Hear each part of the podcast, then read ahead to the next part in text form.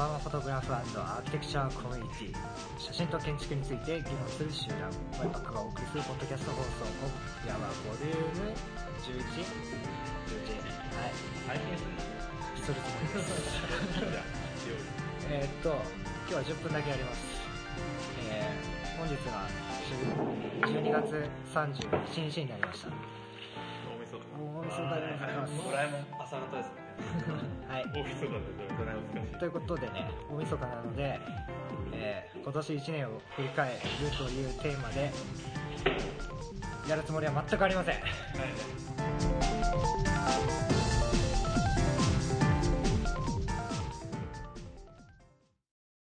あの今日は雑談を10分間やります。見てる見てる人ちょっとポストして。ねポストしてポスト。っていうのも今ちょっとあの試しにユーストで、えーっとこの雑談を配信したらどうなるかっていうのを実験的にやってみようと思いましてそれをワイパックラジオで撮ってどうなるかという実験でございますので、あツービューはいる。お朝方の4時半に実験ではないと思うんえですけどね、ーっとまあこういう状況の中紹介しますと、えーワイパッカー、えー伊藤小泉、えー石塚堀それから今日ゲストで、えー横浜国立大学4年、あ建築学科4年の床山君がいらっしゃってます。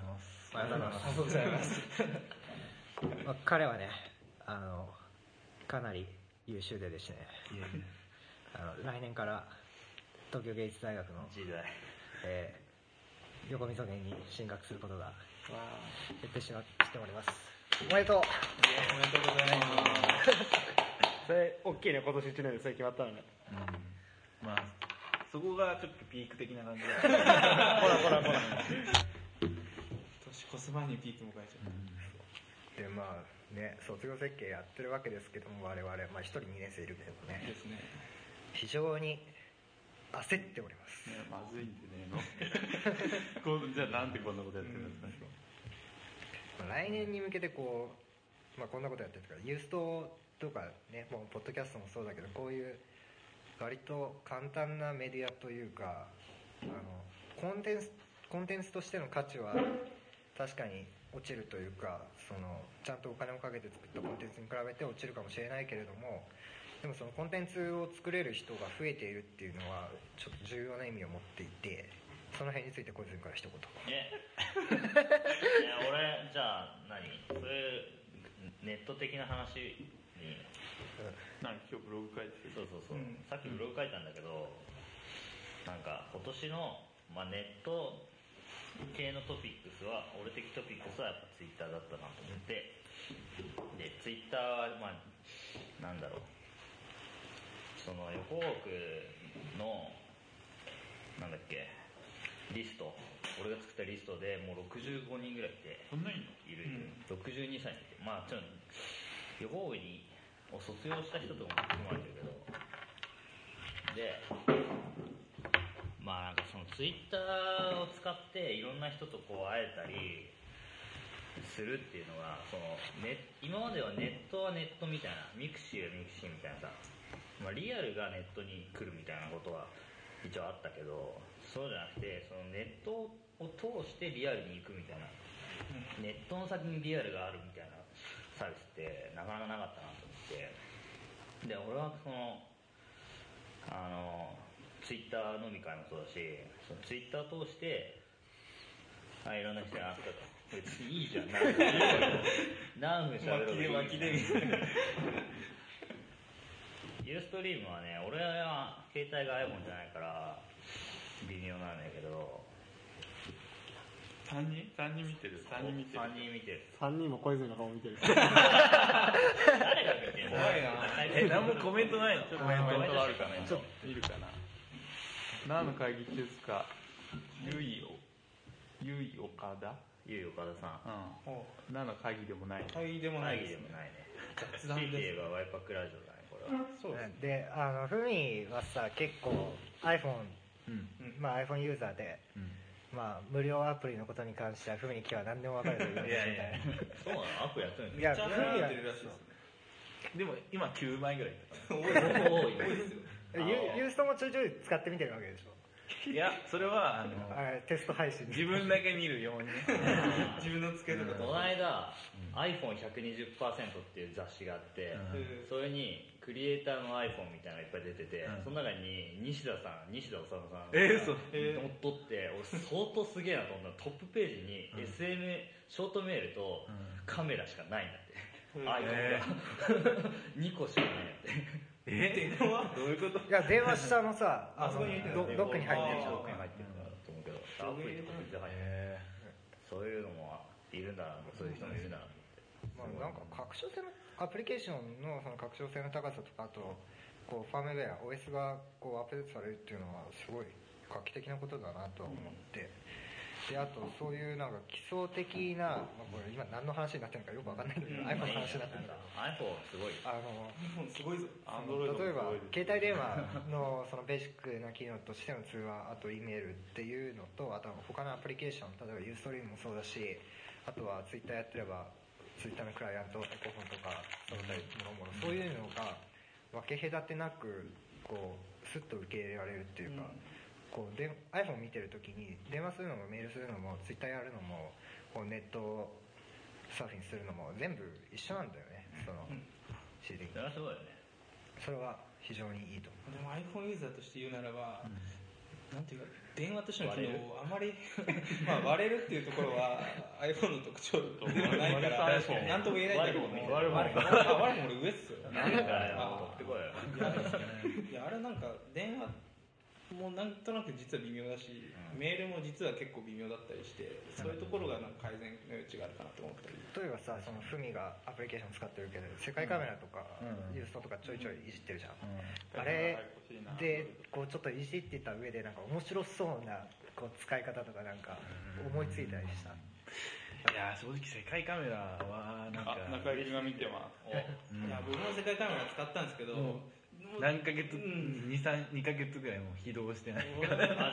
あれいやあの さなんうんかエスキスの時だかなんだか忘れたけどあの世界カメラの画面をキャプチャーしてさああそうそう。やってたじゃん。なんかそういうリサーチそのでその現場でさタグを残しておけるっていう。的な？AR 的な。うん。なんかこう現場のリサーチをこう植物的にこうなんつうんだろう残して、あれ世界カメラ自分のタグだけ見せるようにこうフィルタリングできるからさ、うん。それをこうあのキャプチャーして使うっていうのはまあありなのかなっていうのは思った。なんかもっと面白い使い方できるんだそのろうままなんか編集するっていう点において iPhone はちょっと操作感の問題が強くて。お前 iPhone の UI 否定派なの？いやうーんまあ。5人見てる？すごいぞ。ちょっと入力のインターフェースとしては実は弱いっていうか操作についてはいいんだけども、入力が弱いから世界カメラ的に書き込もうっていうような行為があんまり触発されないところがあるんじゃない？かまあ日本語入力のもっさり感はまだあるわな、まあ確かに。お4人でな、あら。中井君が横国ってこんなんなんだと言って。ああのここ横国の製図室なんですけど。一番雑然としたところ。そう、まあ、3年生の製図室で勝手にやってるっていう状態なんですが、えかつて某、えー、〇〇さんがここの製図室を訪れた時にこの光景を見てこれこれから内装やるんですよね。っていう改装後だけどねこれは。まああの2009年春竣工しました改装して。しかし3年生の教室は割とガランとしてますからまあとして。あらね3人に減っちゃっしかも無線なんないんだね。たあ4人に増えないんだね。たないんだこんなにダラダラ下がってるってこと？セランついてるあるよこの間から使われてなんか3回入んないいや3回。入るよ一応今動いてます。まあいいやその話は。天井高くなりましたね。お話ありなんますか課題とかの話に移ってもいいんじゃない？課題ね。課題。卒業設計。卒業設計じゃないですか。卒業設計。えそうじゃなくてあまあそれも含めて、まあ、前の課題でもいいしここ1年間ボーイズ。1年の振り返りボーイズ仮説。振り返っちゃう。なんか自分がこう何を考えて建築やって振り返りすぎだろそれ。設も一応今年なんですよね。じゃあ陽介俺ですか？うん。いや僕は2年として設計が始まったってことぐらいしかないですよね。まあでもそれはかなり転機になるんじゃないの？まあ転機になりつつも考えてることを具体的にし始める時期が来ただけっていうことで割とこうやっていることとしてはそこまで大きな違いはないのかなという感じですかね。じゃあ小泉は長くなるから堀何？俺ですか？1年振り返って振り返ってっていうかなんか何を思って建築やってきたっていうか設計課題に取り組んできたっていうかさなんか自分の中での問題意識ってあるじゃん。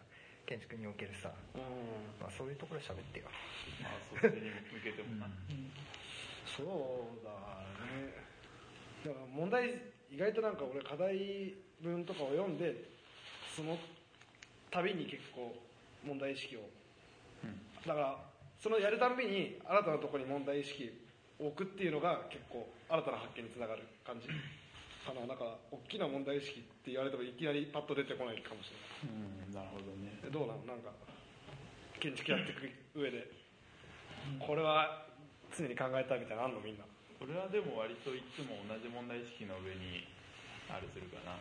解いていこうとするかな。例えば。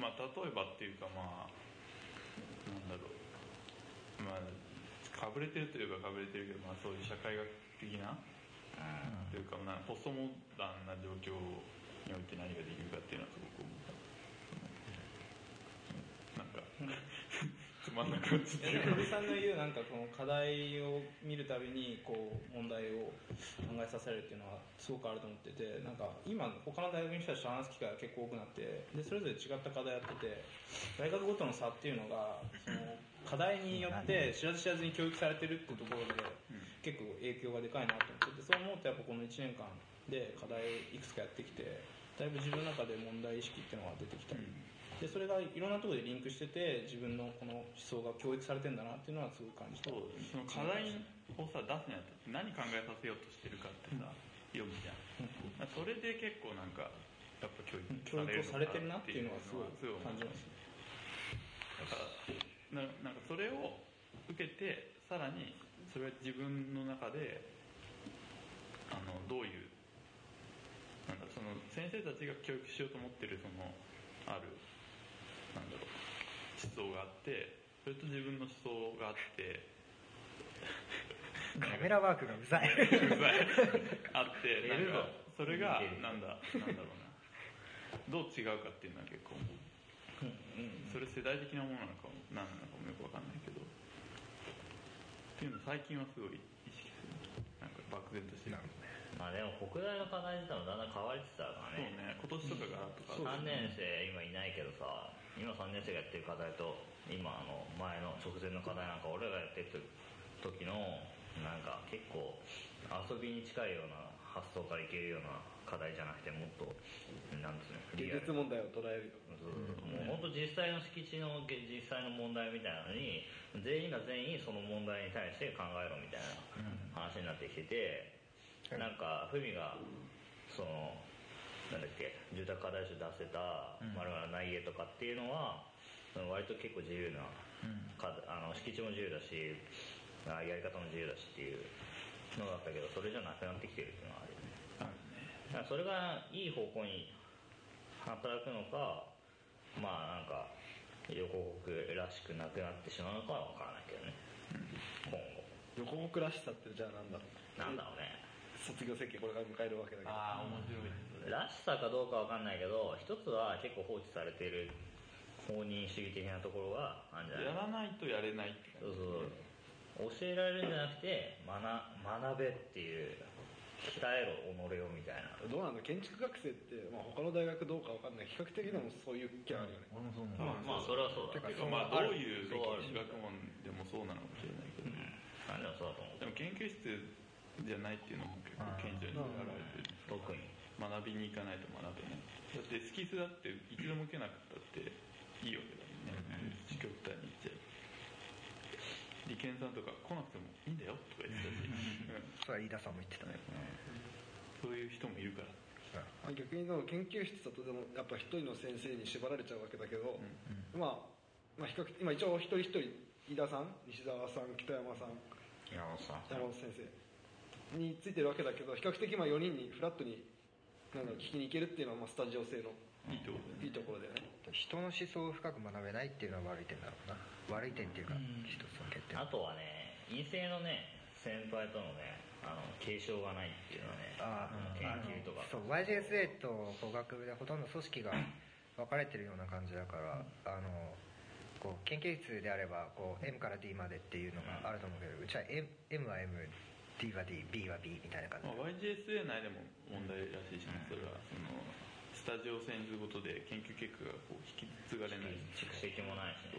まあだから YGSA の人たちもスタンダードで勝手に403とかやれてるのかもしれないね。それがないと。研究とかないと、そうそれもいいってでもなんかその教育のあれとしてはなんかあのなん国際会議やった時にまああれではなんかそのメタスタジオ性みたいなのがやっぱある方がうん。スタジオ性ではうまくいくかもまあね。なんか蓄積する場所としてインディペンデントスタジオでまあもともと日本になかった試みだしいろいろやらなきゃ課題が見つからないこともあるんだろうけど。まあ俺も結構他のまあ俺は名古屋の大学の人とかと結構あったね。今年はそういう意味で言ったら。ねなんかいろんな研究室の人と知り合いになるについて面白そうだなって思うことは多々あるんだよね。だけどなんか研究室のプロジェクトくりするよねじゃあもうそうその他の学校の人と会ってた。違うね。もう本当東工大とか文化が違うなって。同じ学問を学んでるのかって思うね。たまに。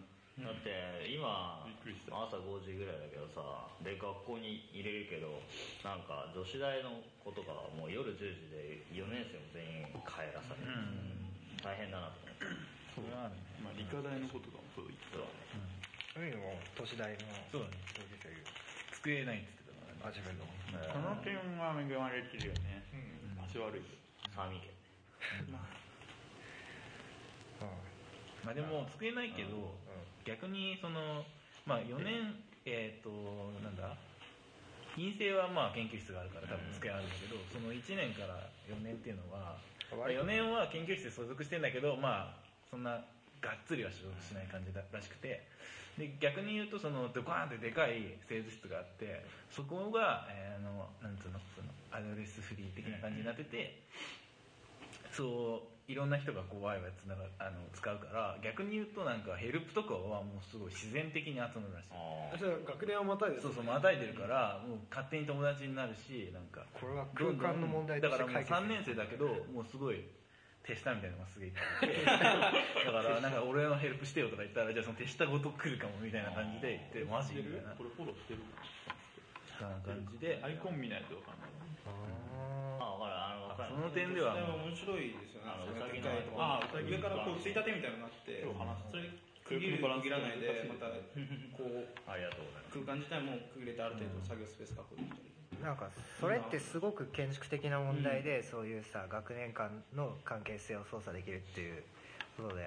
あでもね参考になるこれこの間読んだんだけどね、あのしゅあのなんだっけ卒業設計で考えたことそして今っていう本あるじゃん、あれで渡辺誠誠さんがあの横国の学生だった時になんだっけ高校じゃないキャンパスだった清水ヶ丘っていうキャンパスだったんだけど、なんかそこだった時はあの河合先生って言うんだっけなっていう人が設計したとこはなんか体育館みたいなガーンっていう施術でなんか仕切りうん。仕切り壁みたいなのがいっぱい置いてあってでそれで勝手に仕切って作れみたいな。感じで、ニなんかニースもやってる。そうそう。その頃はなんかもう学生運動の残りみたいなのでなんかバリケードみたいなの勝手に作って学年で。そこで勝手に2階建てとかにしてなんか すごいねそうどこやロフトみたいなの作ってどっかのやってたスタジオがていうんだけどどっかのスタジオがさまず自分のプライベートスペースの作ることから始めるんだよね、うん。誠実になんか海外のどっかのスタジオが。まあでもそんな感じだったらしいけどね。比較的今も俺作っちゃってるけど。だからそれに戻ろうとしてるんじゃない？その今なんか。あのその後部屋割りになったじゃんなんかこの学棟が。でまあそれは飯田さんだか北村さんだか忘れちゃったけど新建築に書いてたね。あ部屋割りをやめようみたいな。そうそう。もう気軽に20分喋ってマジかそうそうまとめますか。何のまとままとめ？なんかじゃあ軽くじゃあ最後卒業設計について触れてみようか。卒業設計、えー悩んでるね俺はとりあえず。はいじゃあ石いいそれでいい。サクッとなんだろうね。まあでも集大成になるようなことしたいなっていうことだよね。それをで、まあ、作った後にそれを作っただけで終わらせずになんだろうメディアを通してそれはまあ仙台もそうだろうし、まあ、俺は赤レンガもやってるから赤レンガもそうかな。だしまあ、自分でフリーペーパーにも載せるし、まあ、いろんなメディア通して二次利用していきたいなっていうのはねなるほど。そうね。やっぱ面白いと思うのはこうやっぱ一人一人見ててプロセスがもう違うなっていう。なんか藤村さんとかの挑戦系設計プロセスは流行ってるけど、流行ってる。まあそういうので結構プロセス論が出てきてるけど、まあ一人一人がこう建築作るにあたって違うアプローチをしてるのがやっぱ、うん。まあ外から見てて面白いし。それをね話し合えるようになると思うと思ってるね。まあそういうの他人のいろんなのを見てると相対的にじゃあ自分はどういうふうにやってるんだろうっていうふうに自分の立ち位置みたいなのが分かってくるし、相対的にうん、俺。もともとこう敷地を選んで建築を考えるときにあのどこの敷地を選んでもそこにはこう全く気づかれないような面白ちっちゃな面白いことっていうのが転がってるはずでその転がってることをある建築によってこうフィルターをかけて拡大してあげることでこう街っていうのは大きく変わるんだっていうのを信念として持ってやってるので、まあ、そういうことがまたできたらいいなと思ってます。なんかそういうアプローチって比較的俺予告的かなって思うかもしれない、うん。その敷地のうん。気づかれない良さみたいな引き出すとか、うん。まあ、結構敷地ありきでやるなんかこ人も多いし。う街歩きとかそういうのがもともと好きだから。だからこう目目につくけど絶対こんなん他の人気づかんだろうけどこの街面白いなみたいな。そういうのがさこう建築で一つ可視化してやることによってまあ大きく変わっていくんだろうって、まあ、そういうの。横浜っていう街は結構それあるかもしれないし。っていうか和田町とかね普通に言ったらつまんねえ街みたいなところでもまあどっちかっていうとまあ先生たちの方針だろうけどまあ、そういうことは信念として思ってるので、まあ、それで引き続いてこう羽田の隣の街をこうの未来の必然性を導いていきたいなと。かっこいい。あそうですね。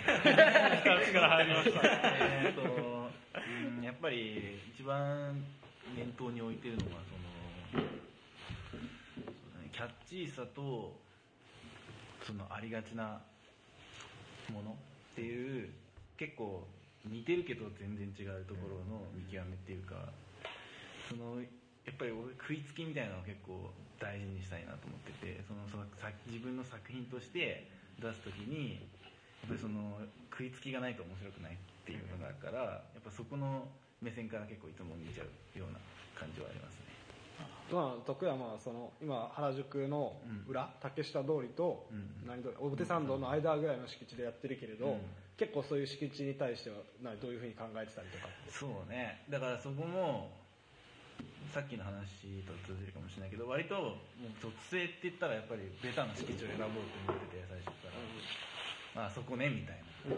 あイメージすぐできる、まあ予告の感じだと割とそうじゃなくて。なんか誰も気づかないそうよそうそうそうひっそりとした場所から拾ってあげるみたいなスタンスがよく言われるけど。まあでも別にもうむしろその敷地のコンテクストはもうベタベタでいこうなるほど。というふうに考えてるもう分かりやすいコンテクストを拾ってくるだから今結構敷地の資料がな資料っていうか見せるもんがなく終わる逆に。なんか別に知ってるしみたいな。何出してもあーあーみたいな感じになっちゃうから。さ逆にそこは、うん、用紙が埋まらないっていう点ではかなり困る。キャッチーさはねキャッチーさすごいずっと気になってキャッチーさポップさ。その辺大河とかもよくそうだね俺は。まあ俺はよくそのポップである、まあ、キャッチーじゃなくてもいいけどポップであるべきっていうのはいつも言ってるから。なんか赤レンガの時もなんか言ってたからそれもうちょっと今度さ深く聞いてみたいな。ああなるほどね。ぜひ。はいはい。OK です。じゃあ最後陽介。